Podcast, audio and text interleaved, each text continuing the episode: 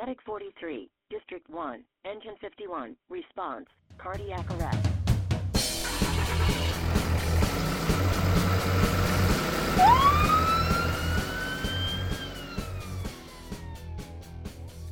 Hello everybody, welcome again to another edition of the MCHD Paramedic Podcast. This is Dr. Casey Patrick. Joining me today is our medical director, Rob Dixon. Good afternoon, Casey.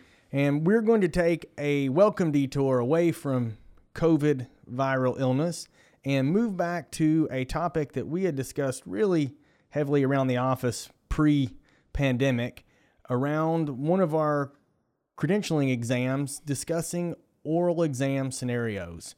And this is one that really strikes fear in all of us whenever we've been in the situation of having to go through the oral exam. I did mine in 2008 in Chicago and still remember that day. It was miserable at best.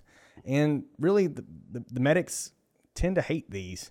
They're a necessary part of the madness of credentialing because it gives us as the medical directors a chance to listen to the paramedic verbalize, take in multiple strings of information, and how do they manage that? How do they problem solve? How do they attack an undifferentiated, difficult patient? But yes, they're fake. They're stilted. They're artificial. They're not real life. I've screamed all of these things at the wall many times throughout my career training for these things, but complaining about them got me no closer to mastery at all. So what do we have to do to deal with this, to compartmentalize it, and to get through it and get over it? Because really it's one piece of the credentialing, one piece of, moving up the ladder that we have to go through. And number one, we have to learn the rules. You have to know what the rules are for the oral exams, and that's going to be service specific. MCHD, we have our own, oral exam set up, but most EMS services out there are going to have something similar. So learn your rules. Then make a plan. You have to have a framework and a plan together so that you can attack it in an organized fashion. And then use your resources. Use all of the resources that are available to you. That's both in studying and during the actual exam session itself. And don't try to reinvent the wheel. Folks out there have figured out ways to process this information, cheat sheets, the homunculus, chalk human drawing that we use. We provide our medics here at MCHD.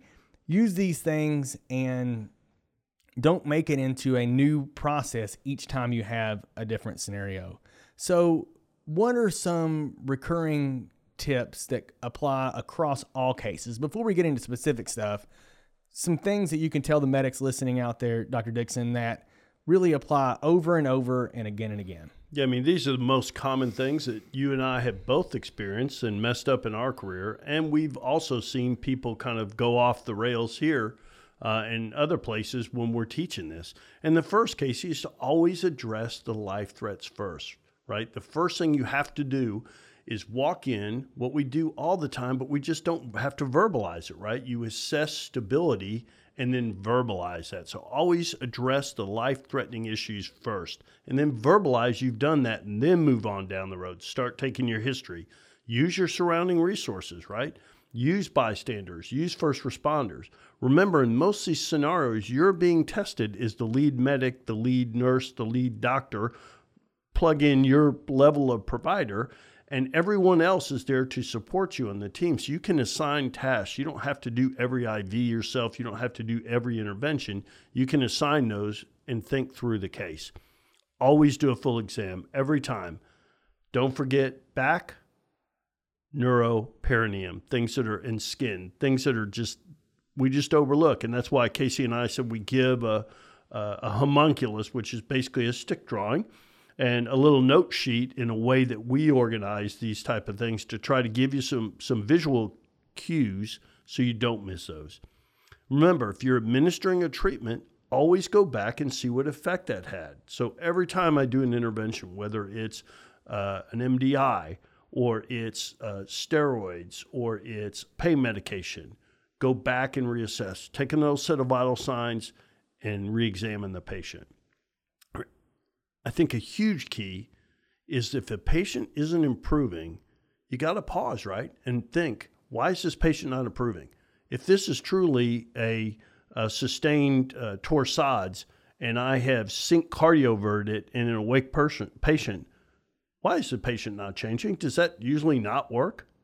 Right? So if you're getting those cues, the most common thing is you're going down the wrong diagnostic pathway. You've got to stop, allow yourself to back up, and kind of start over with stabilization, history, complete physical examination, differential diagnosis from that, and then interventions.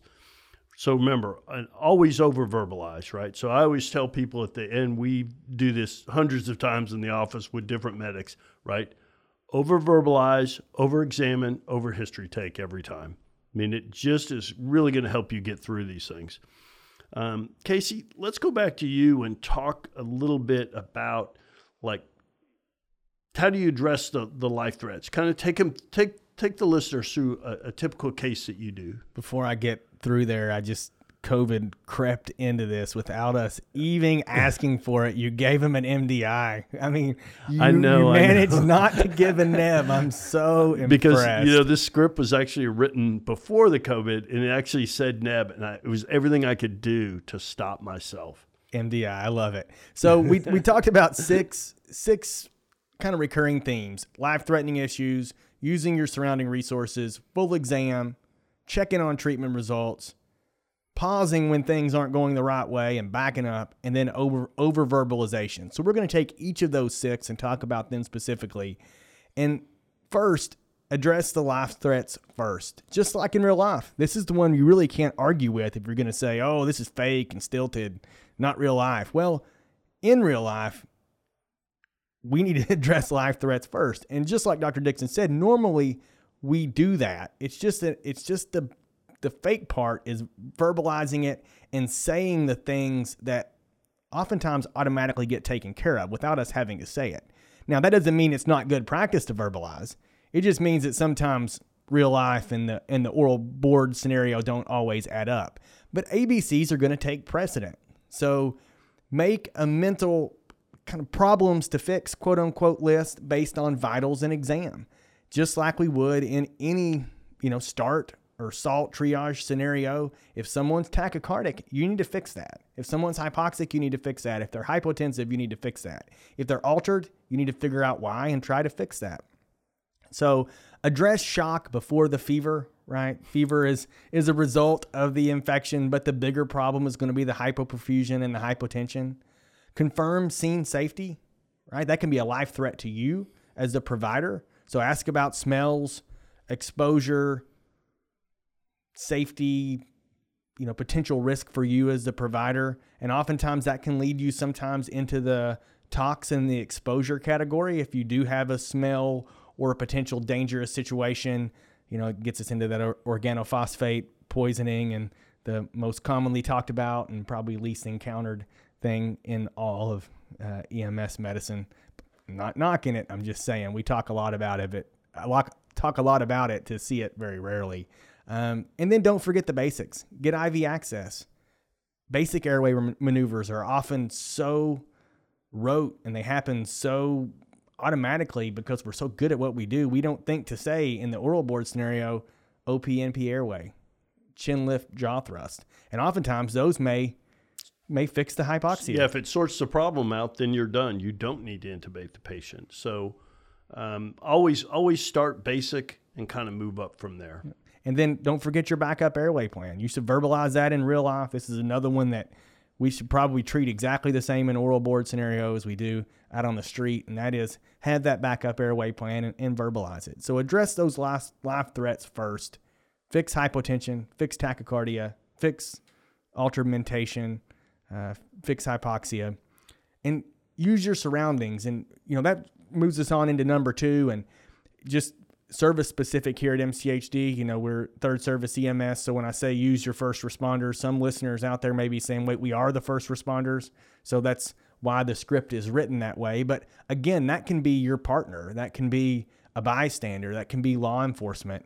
It can be fire if fire and EMS are separate. That's going to depend on who's around. I don't want to make any broad, overarching statements there, but don't forget to use the people that you have and then look around.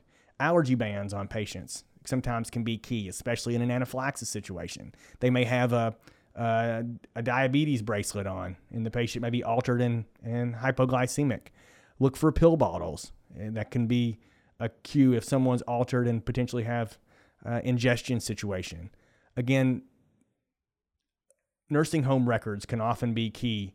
We know that they're often incomplete and sometimes not as helpful as we would hope, but if we're in an extended care facility, nursing home, skilled nursing facility type setting, ask about nursing home records and make sure you bring those along with you to the ED. So that gets us through the first two. And now by this point, in this scenario, we've looked at life-threatening vital sign abnormalities. We've looked at our surroundings. Now it's time to look at the patient. So Dr. Dixon, tell us some exam mistakes you see folks make over and over again, some of the recurring themes again. Yeah, the biggest mistake, Casey, is that people don't remember to do an exam.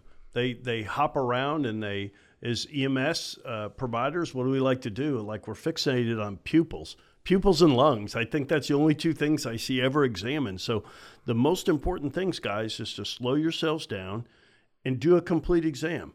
Remember that as you go by, and I just go, I initialize stabilization and verbalize stabilization. If you need an intervention, whether, as Dr. Patrick said, whether that's initiate CPR and get some ACLS going, sort their airway out, address their hypotension initially, and then remember to always go back. Even if you started with CPR, always go back and do a head-to-toe examination on the patient once you've stabilized that life threat.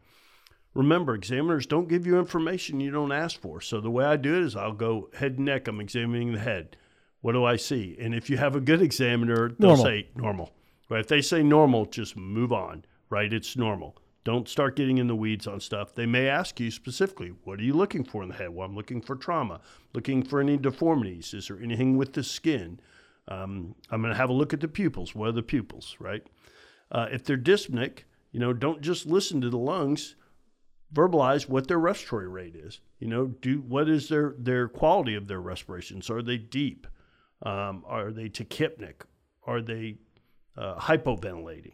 And then think about things like edema, right? With dyspnea, right? If they have pedal edema, add together your potential puzzle pieces as you're doing your exam, right? Do they have a JVD? Do they have urticaria, right? So think about potential processes as you're doing your exam. Where's the biggest miss? Yeah, it's always the back, the perineum, and the skin in general. People just don't examine the skin. And then next after that, Casey, I'd say an incomplete neurologic exam. So a lot of times if the patient is not completely awake, you can't do one. But ask the examiner, do I see any gross deformities, i.e. do I see a gross facial droop? Do I see any limb asymmetry in the power in the limbs?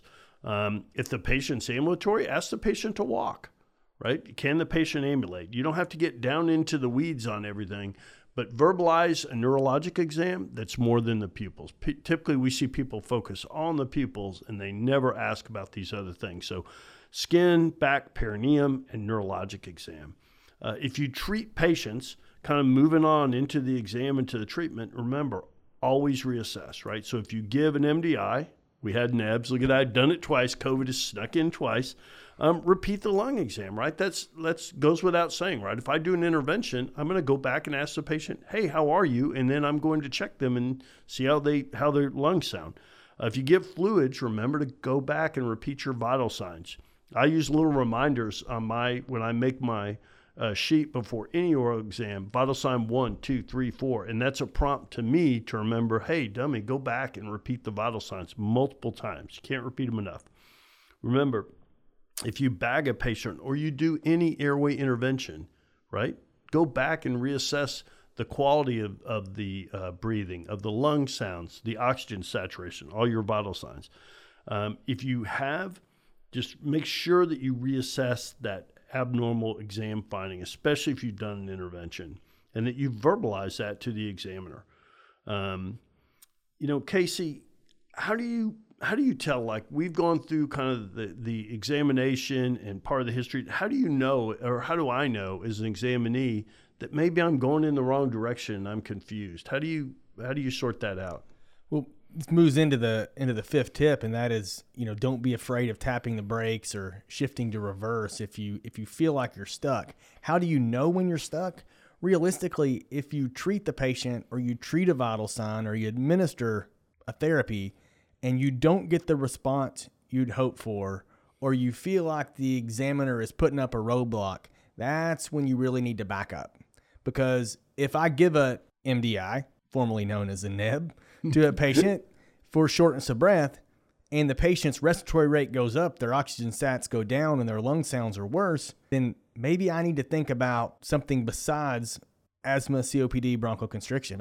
Maybe I forgot my skin exam, and the patient has urticaria everywhere. And you go back and say, oh, wait, examiner, I forgot to examine the skin. Can you give me the skin exam, please? And they say diffuse hives.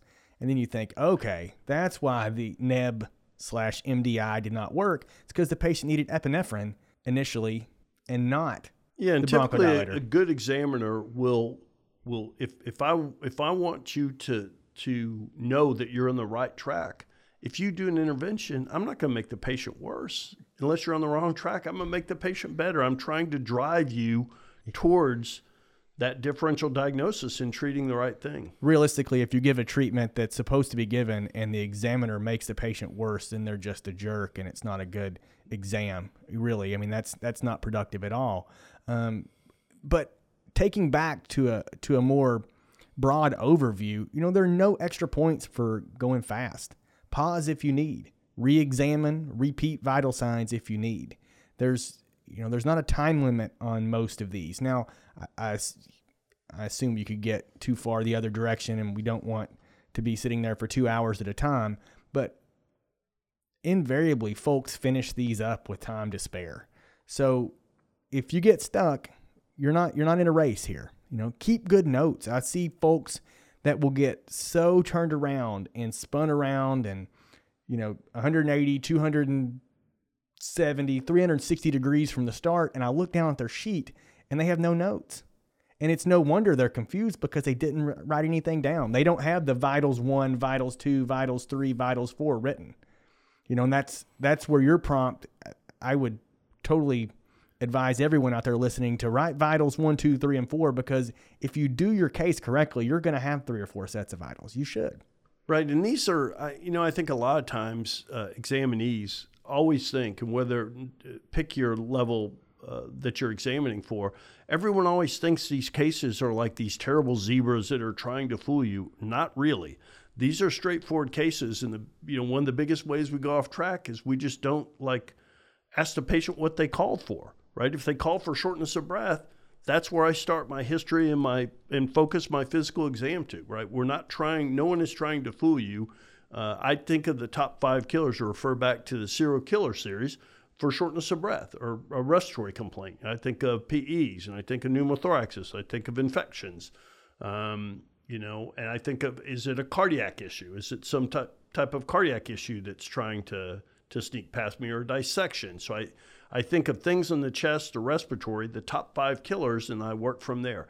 They're not going to give you a respiratory call and then make it something completely zebra-like, right? So you have to kind of take that information and try to stay on track. Yeah. As we advance along our ladder progression, here at MCHD, the cases get harder. And sometimes the patient may have 2 problems. That's potentially possible. Sometimes you may have a double patient, but we're not talking about, Lou Gehrig's disease and ALS here, right? This is going to be a pneumothorax. It's going to be anaphylaxis. It's going to be a STEMI. Now, there may be rhythm degeneration that requires cardioversion. You may have to run through delayed sequence intubation. The patient may be short of breath and need, IV nitrates and non-invasive positive pressure ventilation, assuming we can ever do that again.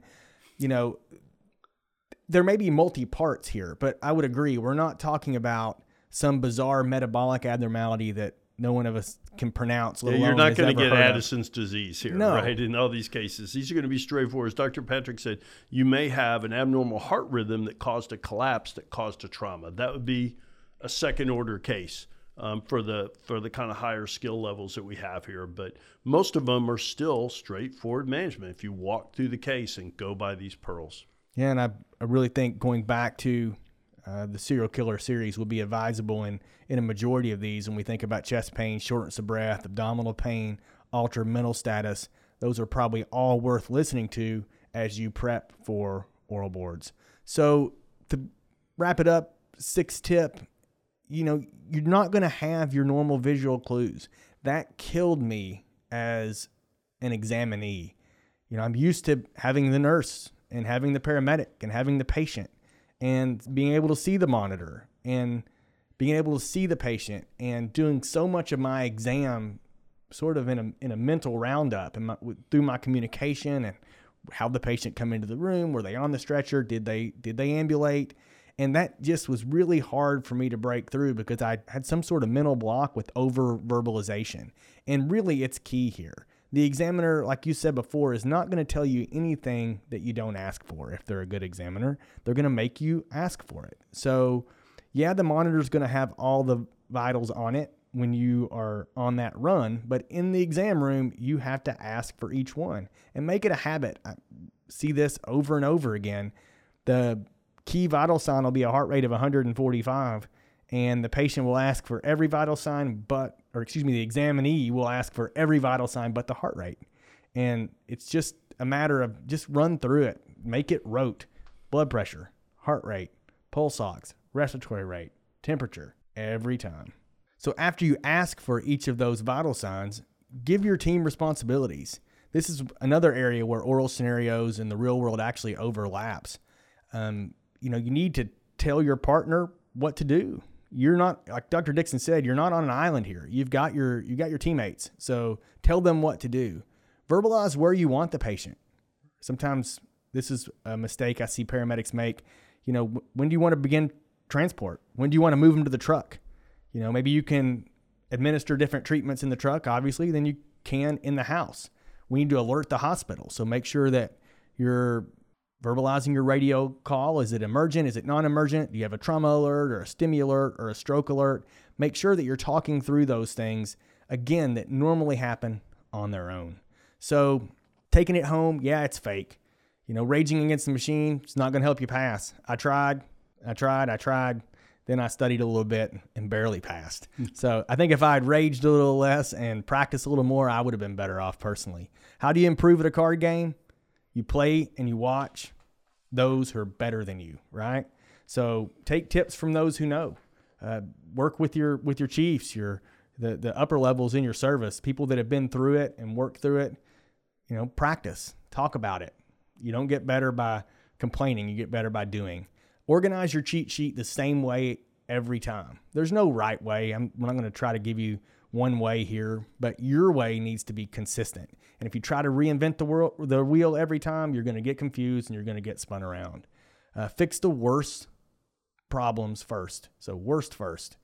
If the patient has, you know, a mild cough and their temperature is 100 and their oxygen sats are 60, we need to address the O2 sats before we get to the temp, right? If you treat as a vital sign, repeat it. If you're not going in the right direction, that should be a clue that maybe you need to back up. If you treat an exam finding, reassess that portion of the exam. If it's not fixed after you treat it, back up. Maybe you're going the wrong direction. And finally, do a full exam every time. Roll the patient. Look at their back. Look at their perineum. Look at their skin. These are often missed. And neural exam's going to be more than pupils. Finally, get over yourself. It's not about what's real and what's not real. It's about getting through it. It's just part of the progression, part of making that next level that you want to proceed to. So verbalize everything, even the stuff you think is dumb, even the stuff that you think is stilted.